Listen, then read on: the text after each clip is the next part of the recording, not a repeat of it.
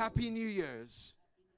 Tap someone on the shoulder and say, This is going to be your best year yet. It's going to be my best year yet, I know. Amen. God is in a good mood. Um, I want to start off today with sharing some testimonies.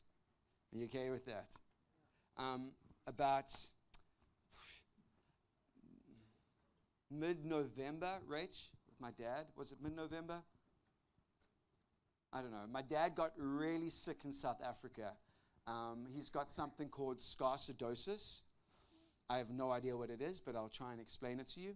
Um, basically, he was born in Zimbabwe, about four hours away from the asbestos mines. And he lived there for three years, but it got into his lungs and um, it caused sarcoidosis, where from his lungs there were this, this rapidly spreading scars that spread all the over his lungs and into his organs. Um, and he only discovered it later in life.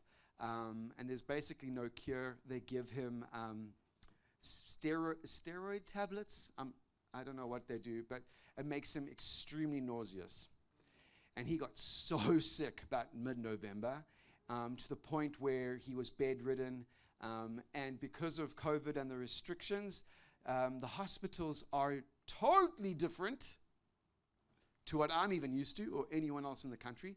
Basically, if he goes, if he's not priority, they'll just put him in a bed in the passage and ignore him. And no one's allowed visiting him. So, this could have been the last time that somebody saw my dad. That's how bad he was. And that's how bad the, the, the structure is. So, um, I told I told the, the leadership of the church, we got together one day and we just started to pray. And I was just standing there recording, and I sent it to my dad so my mother could play it in his ear while he was sick. And within three days, he made a radical recovery. And he's back. If you know me and know my dad, my dad's back on the streets preaching the gospel, which he wasn't able to do because he can't breathe. Um, and totally transformed, and just from prayer, from um, people in America, the church in America. Isn't that beautiful, guys? So, God is good.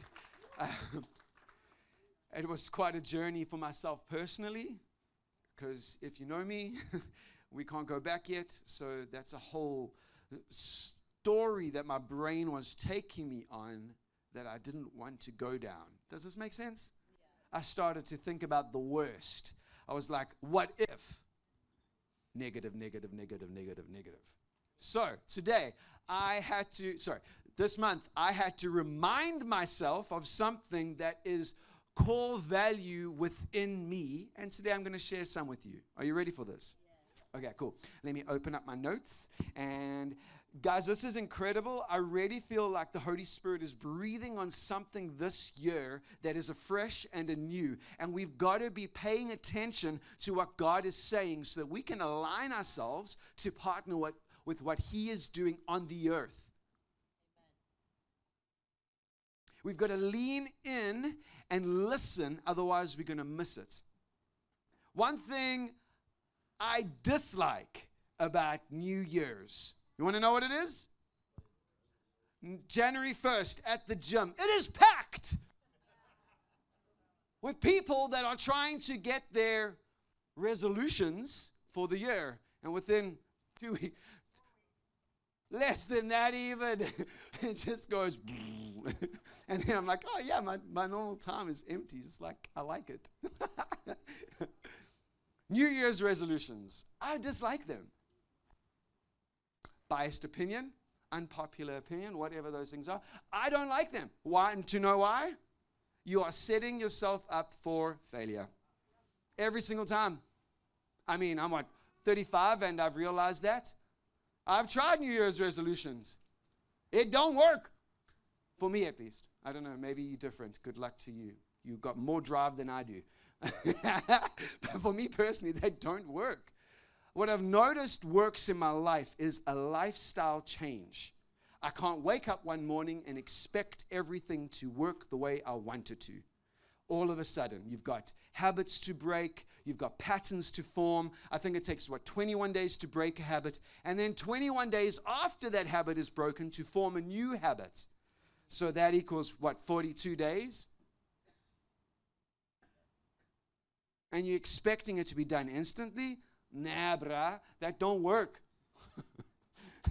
anyway, so this year I am busy sitting there. Sorry, last year, where are we? 2021, November, when I heard this news, I was noticing that my mind was going back into patterns of thinkings of what ifs. And all of a sudden, I had to reevaluate what my priorities were so that I don't fall into a pattern that I've already got breakthrough in. Does this make sense? Um, on Christmas Day, uh, we give our children gifts, right? And when we give it to them, they are wrapped perfectly, looking nice, working and functioning properly. Does this make sense? And then all of a sudden, your children start playing with them and break them. Very quick. All the parents are like, you know what I mean? Your freedom your breakthrough that you have experienced is a gift. And what you do with it and how you manage it and how it works out is up to you. it's so good, eh? So simple. And the Holy Spirit is patient. He's so patient. Hallelujah. He's patient with me. He's so patient. So it's okay to mess up, He restores, and then you start all over again and you learn how to manage the gifts that He has given you. Salvation is a gift, healing is a gift. I remember a time, totally off my notes, I remember a time where um, I was healed from extreme allergies personally. Like, I would eat stuff and weird things would happen with my body, like huge ulcers in the back of my throat, coughing, sickness, fatigue, whatever. I was allergic to canned baked beans. It was bad. So bad. Um, I, I, I, can't, I couldn't remember, I think it was like maybe five to eight years that I tasted chocolate because the dairy in chocolate would make me so horribly sick. It was not worth it. Um, and then you binge, and then I was really sick. Anyway, um, but I remember the day that God healed me, completely healed me. I woke up the next morning nervous. I just wanted to have a bowl of cereal. I'm like, and nothing happened. It was incredible. Three years later, all of a sudden, my hair started to fall. Not this hair. This is genetics. my hair on my face started to fall off and some on my chest as the effects of my allergies were starting to come back. And I was like, wait a minute. Wait, whoa, hold up. Why is this happening? It is not okay. God does not take back what He's already given you. I was about to say it, bad joke. Um, he doesn't take it back. Never, ever. And I had to put myself into that position, reminding my body of the healing it had received. Instantly, I was healed again. Healed again? Wait, wait a minute. Wait, what, Josh? Are you, yes, completely transformed. A gift is manageable, healing is manageable. Transformation, you've got to learn how to manage it. And God is so good, He doesn't give us gifts that we cannot manage.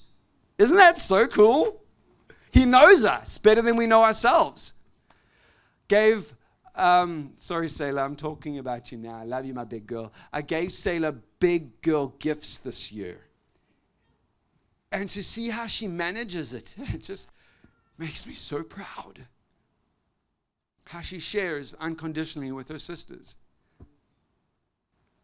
How she looks after it, makes sure that it charges so that she can use it the next day. I'm like, wow, that's just so incredible. I'm so glad I didn't give it to her last year because she wouldn't know how to do that.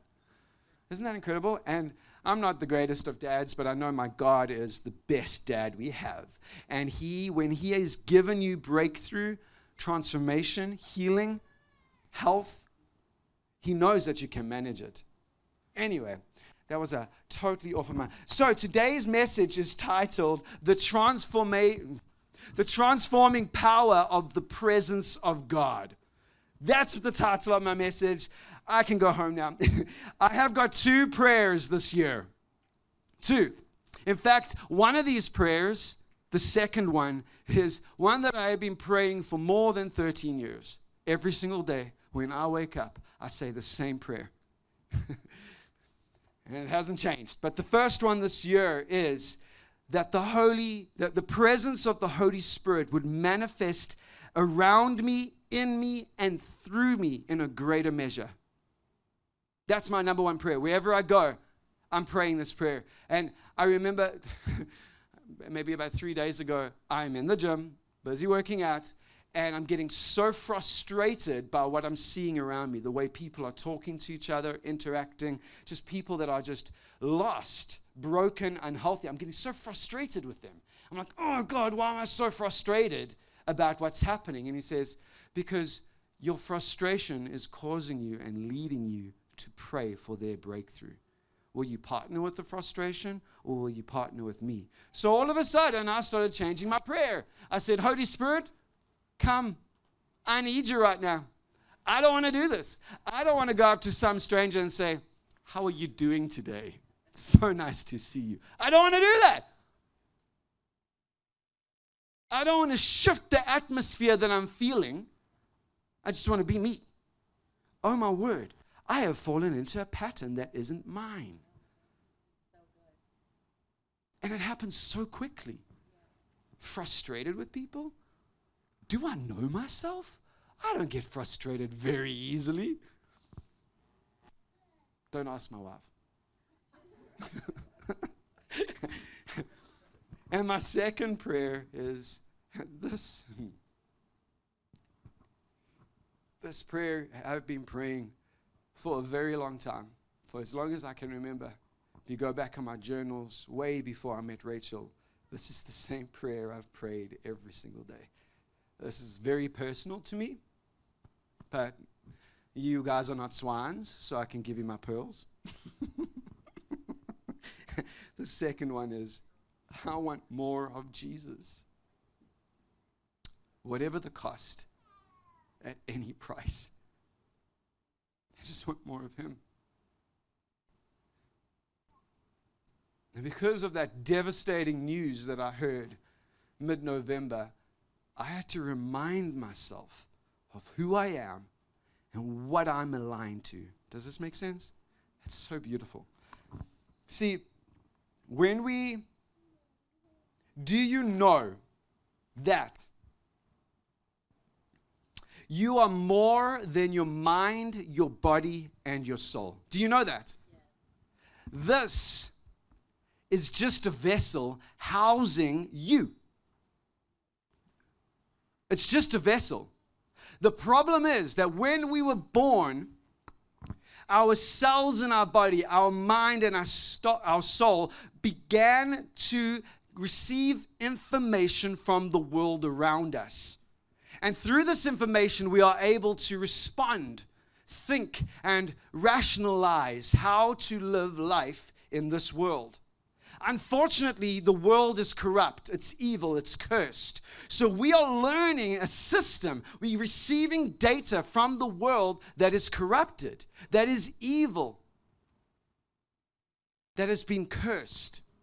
And we respond by what we receive from what we have seen. Does this make sense? This is not you because you, when you gave your life to Jesus, were transformed and made anew. You. I'm not talking to your mind, your soul, um, your, your body. I'm talking to you right now, your spirit man. I'm speaking to that part of you that is the perfect image, the perfect representation of Jesus Christ on earth. Not by what you have done, not by the laws that you have followed, but by the transformation power of Jesus Christ through resurrection. We are co crucified, therefore, we are co resurrected with Christ. New creations. However, our flesh suits, these vessels, have to be realigned, rewired, re transformed into the likeness of Jesus Christ so that we can start responding and operating and working and flowing and being the way Jesus is on earth. Does this make sense?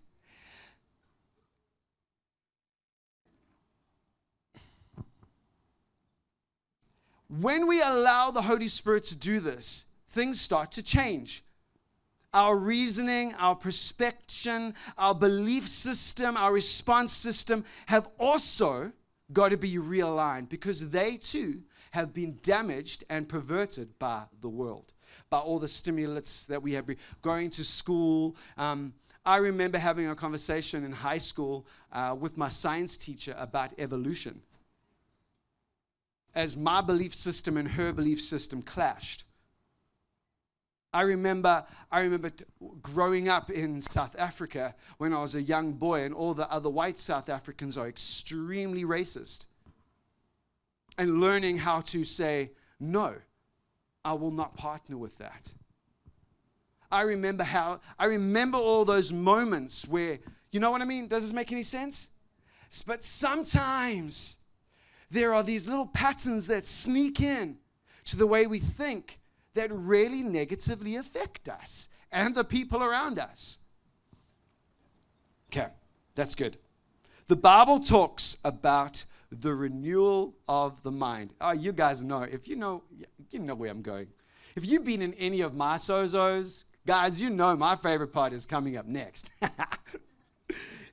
um, the Bible talks about the renewal of the mind. Not only the mind that brings reasoning, but our subconscious mind. The mind that we don't think about thinking. Your subconscious. You guys know what I'm talking about. The Holy Spirit is a gift of love for us.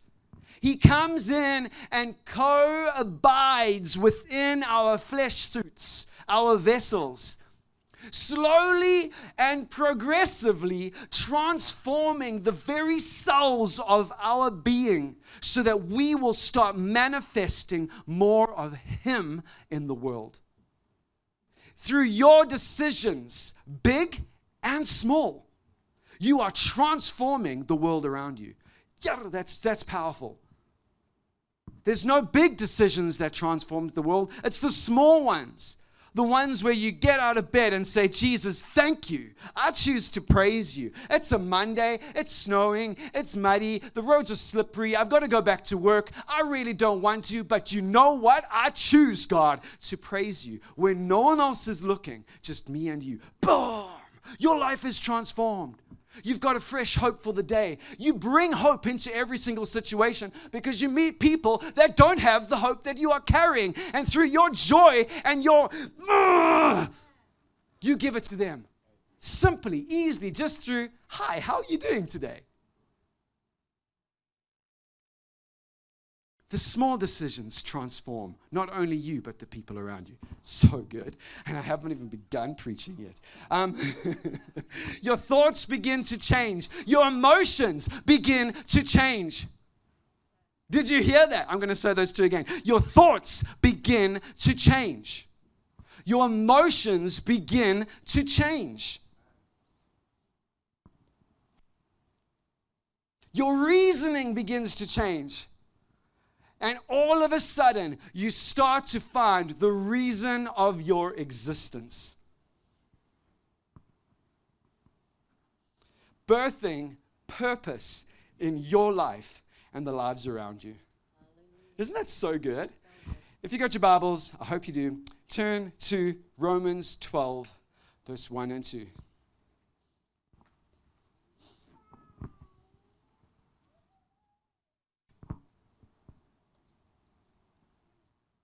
I think this is so important going into a new year, a fresh start. We've got just less than 365 days to, right? Did I say the right amount of days? That's correct, right? It's not a leap year this year. How many now? Well, minus what, two? that was funny. Romans 12, verse 1. I'm, I'm reading from my, one of my favorite versions, but beloved friends, does, does the Bible move you like it does me?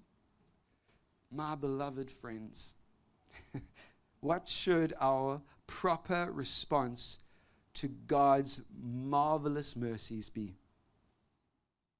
to surrender yourself, he answers his question, to surrender yourself to God, to be his sacred living sacrifice. And live in holiness, experiencing all that delights his heart. For this becomes your genuine expression of worship. Worship isn't what happens on a Sunday morning, the first thing that we got to get through. This is worship. Romans 12, verse 1. To be a living sacrifice, presenting yourself holy, expressing His delight. That's worship. Verse 2 Stop imitating the ideals and opinions of the culture around you. but be inwardly transformed by the Holy Spirit through a total reformation of how you think. This will empower you to discern God's will as you live a beautiful life, satisfying and perfect in His eyes. I'm going to read that again. Stop imitating the ideals and the opinions of the cultures around you. South Africa has got what, like 11 different cultures, all wrapped up into one united nation.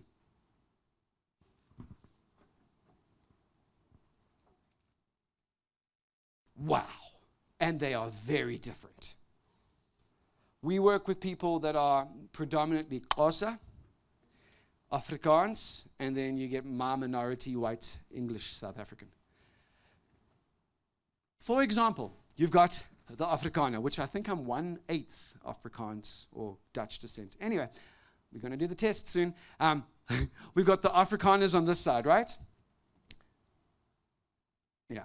Then you've got the Xhosas on this side, okay? The, Afrikaan, the Afrikaners represent the previous government system.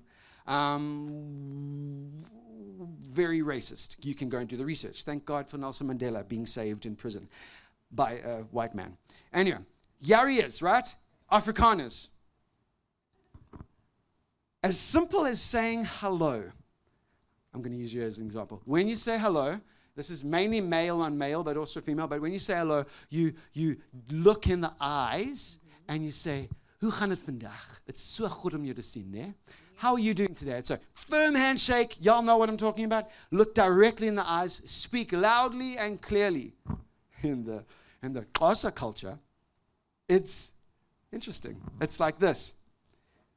The way to honor and respect is to give a gentle hand, not looking in a person's eye, looking down at the ground, bowing down, and you say, Mo lotata.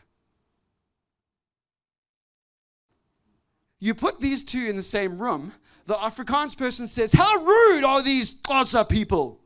And then you go to the Xhosa side and they're like, You, Haibo, why are they so rude? They're so loud and are angry all the time. You've got two totally different cultures. How do you get them to see eye to eye? Because from the word hello, they disagree. They have got two different opinions. Does this make sense? You are of a different culture. You are not of this world. I don't know where I'm going with this. Anyway, I won't go down that road because then I'm going to be approving something else. But my point is this there is a culture that is contrary to yours. And how you handle yourself will bring, bring transformation to the cultures around you. But when you allow this situation to impact you, it negatively affects you and the people around you. So simply. How? Who's going to be Jesus in this situation? Who is going to bring the peace of God? Who is going to eat the humble pie and bring resolution, reformation, and transformation to the situation? Uh, in the country, I think, like maybe what 1996, it was illegal for people of color to be in church services with people of white skin. Illegal. I remember those days. I remember the days when um, my, my principal was standing on stage swearing huge big words about uh, people's skin color and how they should not be in our schools. I remember that day. I remember the day that my parents said no and they voted against the racist government and how their culture impacted my culture to the point now where, I don't know, I'm one of the only South Africans that can speak an African language. White South Africans that can speak one of. Anyway, totally digressed. Here are do not allow yourself to be squeezed into the mold of this present age. Simple. Do not be squeezed into it. I love my wife with all of my heart. One of the most attractive things to me about my wife is her radical surrender to Jesus. Her radical. When before we met, she gave it all up. The white Ameri- sorry, the, the white picket fenced American dream of owning a house and a steady income. She gave it all up and said, I'm willing to live in a, a, a, hut in the middle of Africa. I'm willing to, to go and do anything to see God's kingdom advance. This is one of the most, she's incredible. Very, very easy. Very, very easy to, to say, let's go. God's calling us somewhere. And then we go. Very, very easy she is very contrary to the pattern of this world around. In fact, when we encounter people that don't know Jesus, some people that know Jesus, and we tell them our story, they think we are foolish. and I'm like, yes, you sound like the Bible, and you don't even know it. People don't understand that's beautiful. Do not be squeezed into the mold of the present age. I'm moving on before I get into something controversial. Here are seven signs that your mind is transformed. I'm going to go through them really quickly so that we can have some fun with the Holy Ghost. Number one, you live in hope. In every single situation, you th- view it through the lens of hope. In fact, if you are hopeless, in any situation and circumstance in your life, it's a sign that that area of your life has not been transformed yet. And that's exciting because then we can bring it into submission. Amen. See there? Hope. Cool. Number two, the impossible seem real. I like that one. When God says He is going to do something that's never happened before, you believe it will happen.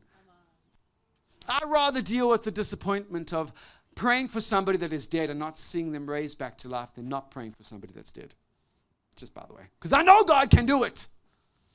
I've seen him do it before. Number three, you live in peace and you don't worry. Your speculations have been transformed into positive speculations. Speculations are those what if. What if this happens? What if? Why do we always speculate the negative happening in our lives? What if somebody gets sick? Well, what if you pray for that person and they get healed? Yes, that sounds like good speculation to me. um, it comes from the Second Corinthians 10, verse 5 says, We are destroying speculation and every lofty thing that is raised up against the knowledge of God. And we are taking every thought captive and making it obedient to Christ. Your thoughts have to obey you. They have to. They don't have a choice. This is not a democracy, thoughts. I am your leader, and you will listen. I will not partner with that pattern of thinking. I will not. It's my choice. And what I choose goes in my mind. Amen? This is a sign of a transformed mind. If you allow your thoughts to lead you into destruction, that's on you. A good thing to do in those situations, so I can give you some more hope, is to say, Holy Spirit, I need you. I'm really battling to fight this war. Luckily, I've got an unfair advantage to my thought patterns. It's called the Holy Ghost. And He will transform you if I cannot. anyway, does that make sense? And then to think the opposite, I do a little comparison list, you know, bad thoughts, what's God's thought of the situation, and then I'll start to choose that one. Anyway, personally. Number four, you like yourself and rejoice in your weaknesses. Do you like you? I like me. I like how I laugh. I love my cheesy jokes. I love the fact that I'm the only person that laughs at my own jokes sometimes. I really do. no, I just did it. I like that about myself. Hmm. And I rejoice in my weaknesses because in my weakness, God is made strong. His glory is revealed. I know I'm weak. I know I can't do things a certain way. I know I cannot understand the Fahrenheit system, but God, I thank you. Thank you for laughing at my jokes. It makes me feel so good. Where was I? You are quick to forgive and freely give others grace and mercy. Ouch. You are confident and thank you. What? Oh, sorry, let me say that again. You are confident and thankful. Um, I have often been said that I'm very arrogant because of my confidence. Often. This is not an uncommon accusation that people have against me. Um, and I actually was like, Holy Spirit, am I arrogant? I don't feel like, is it me? No, it's not me. and I actually went to the Holy Spirit and I said, God, is this true? Are people's opinions and criticism about me accurate? Are they true? And then God said, Joshua, are you grateful? Are you thankful? And here's the thing an arrogant person can never be grateful, they can never be thankful. But a confident person knows how to be grateful because they know that what they have received does not come from them. Isn't that good? I am confident as a son. I know that when I pray for the sick, they will be healed. Not because of what I've experienced, but because of who my dad is. And the gift that I give in healing does not originate from me, it originates from him. In fact, that's why I like going after sickness. That's why I like seeing the supernatural, because it gives glory to God, not with my perfect theology that I've spent years studying, but the raw manifest power of Jesus in that person's life and situation. And then the experience. I've seen God do amazing things. And the power of testimony says, God, do it again in this situation. Hallelujah. Praise God. Number seven, you believe in others and give them the benefit of the doubt. It kind of sounds the same, but have you ever had those situations where you overthink something? You know what I mean? What did they mean by that text? Oh no, they don't like me. They have been talking about it all the time. Y'all know what I'm talking about? How's about this? Especially if you're a responder like me. Read between the lines. You don't like me. anyway, uh, that's never happened to me before. I have no idea. The Bible says don't lie. Okay, it's happened to me before. but, and this is something I've actually been thinking about recently. Do we believe that humanity is good or evil. It's serious. Do we believe humanity is good and evil? Because that kind of determines how you respond and work out your life. You know what I choose to believe? Even though I've seen some horrific human stuff. I've seen people poured with, with gasoline so they can be burnt alive by the community. I've seen, I've had to, I've seen children and the effects of this happening. Children from the ages of three months sexually abused. Repetitively. I've seen the worst of humanity. And I still choose to believe that humanity is good. No one wants to do bad things and be bad people. You grow up wanting to be good. That's what I choose to believe. And this changes the way that I interact with people around me. When somebody comes at me with a bad attitude, I give them the benefit of a doubt. They're going through a bad day. And you know what? Number two. Sorry, not number two. I, I've always got hope. Number one. I've got hope for you. Here it is. His name's Jesus. Amen. I remember, and this is where I'm going to end. I remember one day in South Africa, uh, we, we run a ministry called Rahab's Hope. We set people free and see them set free mentally and physically from um, human trafficking, particularly sex trafficking, where women and men and little girls are trafficked for sex. Um, and I remember the one day I think it was like three years in, nothing. Zero fruit from the ministry. Nothing.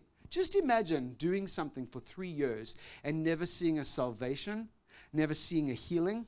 Well, no, we saw healings. Anyway, we never saw people getting saved from the healings that we saw. We, we never saw um, a woman set free and, and, and rescued from the industry we saw so much stuff happening, but there wasn't a break. There wasn't, you know what I mean? No fruit. Just imagine doing something for three years and seeing no fruit. It costs you so much. Rachel, pregnant with our children, walking on the streets, the police stop and say, What are you doing here? Are you crazy? It is nine o'clock at night. You are in the red light district. You're going to die. And we say, No, Jesus has got us. War, um, what's it? crime lords coming at me with baseball bats and cricket clubs saying, Hey, what are you doing here? And you still respond with love. You still show God's heart towards them, but you don't see anything. Nothing. I was burnt out.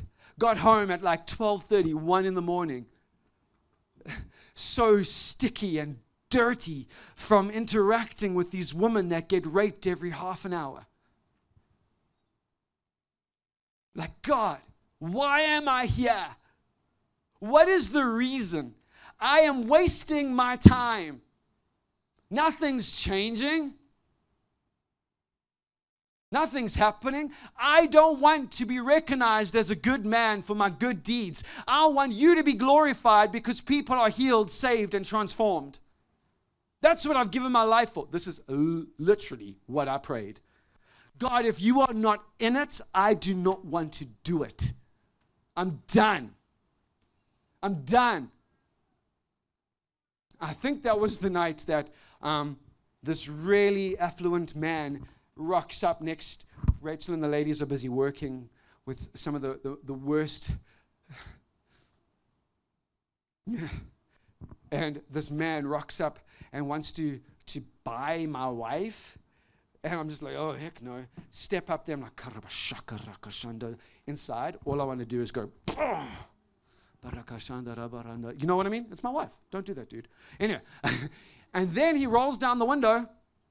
He leans over and says, How much? I'm like, What?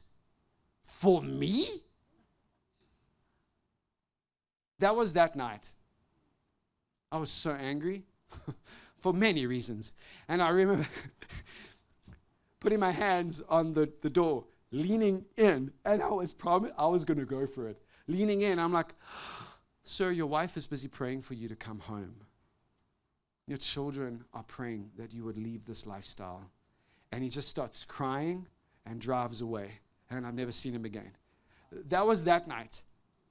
When I went, I'm like, God, this is just, I'm done. I'm done.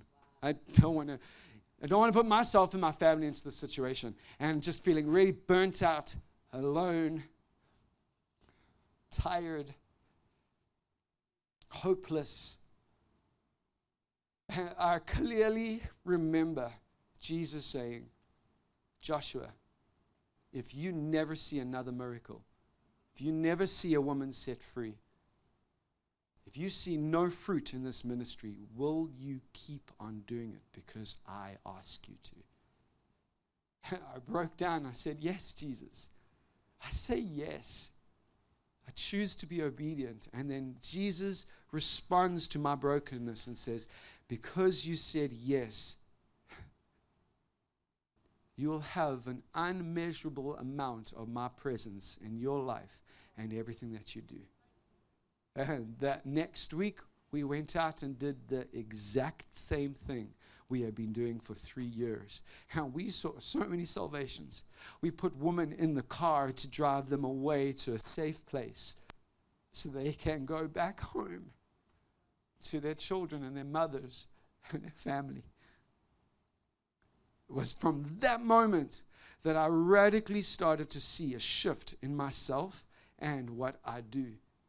Because the presence of God increased in me, around me. And people actually started to see the effects and experience the, the, the, the freedom that I was carrying. Your breakthrough has got nothing to do with you. That's why it's so hard. That's why it's so difficult to get over that heartache. That's why it's so difficult to get over that disappointment. That's why it's so difficult to get over that lust because it's got nothing to do with you. It's not about you. Your narrative isn't about you. The story of your life is not you. You are fighting for things that are so much bigger than you. Your breakthrough is important to me because when you walk in breakthrough, I walk in breakthrough. Your breakthrough is for our community. That's why we got to overcome it in community.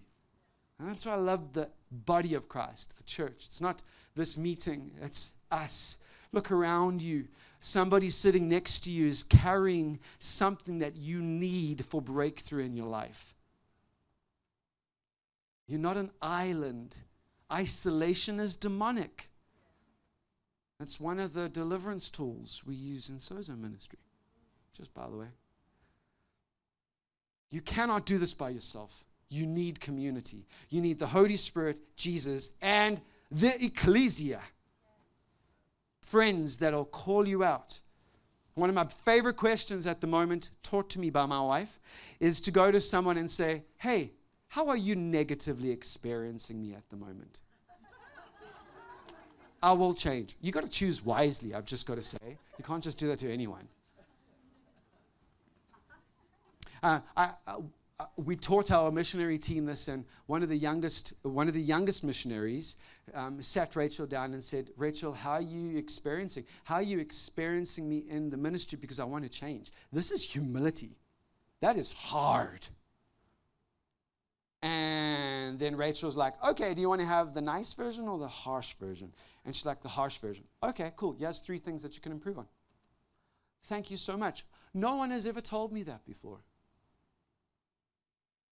Wow. And instantly, like she's, she's, she was with us for maybe, I don't know, three years, I think. She's incredible. She's absolutely amazing. She loves Jesus with all of her heart.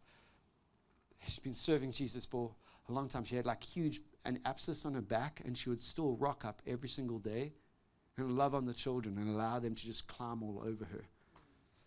That's incredible. God's so good. Anyway, I'm done. I don't know how to land this. Um, Holy Spirit. so uh, just put up your hands um, like you're in the receiving mode. Put yourself in, you can do whatever you want to do. You don't have to put your hands out. You can put your hands on your heart. Um, you can put your hand on your mind. You can put your hand on somebody next to you. Um, just put yourself in that situation where you can receive from God.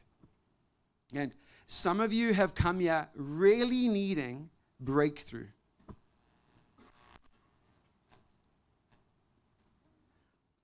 Some people are here today where you need help. You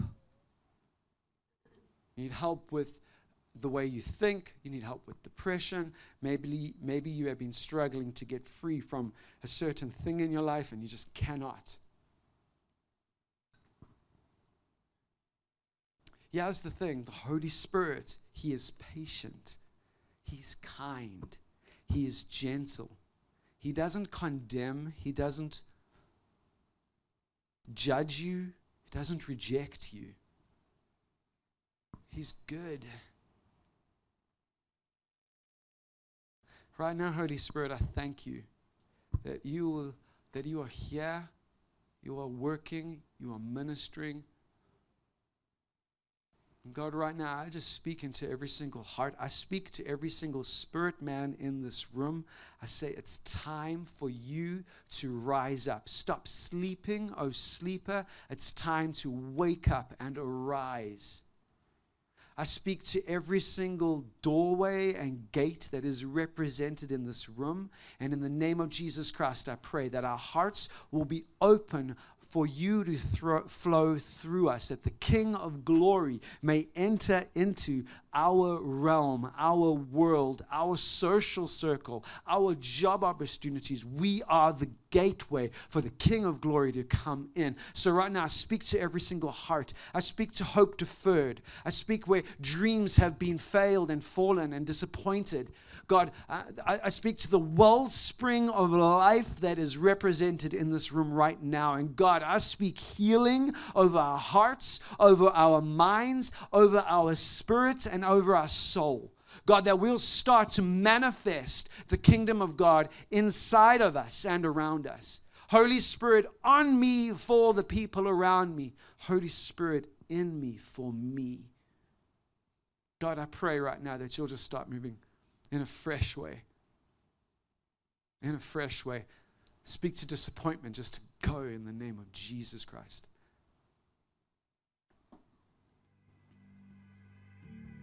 Thank you, God.